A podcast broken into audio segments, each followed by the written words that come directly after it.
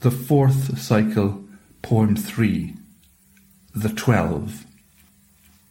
In the slowly moving flood, he stands beneath the darkening sky and lays bare, with rugged art and haunted eye, the longing and the lies of the heart.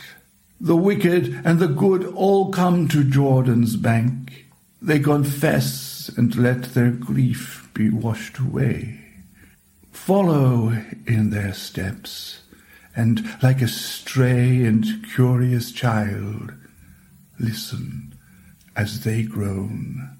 For their sake I would go with death into the realm of nothingness, but every movement, every breath of theirs depends on mine. So stand alone and be my champion.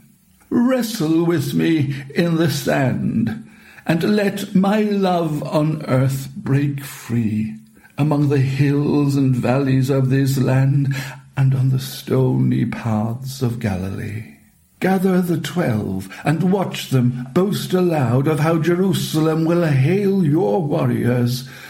Take those champions, and bring them far from the gaze of the admiring crowd to Gennesareth's inviting shores.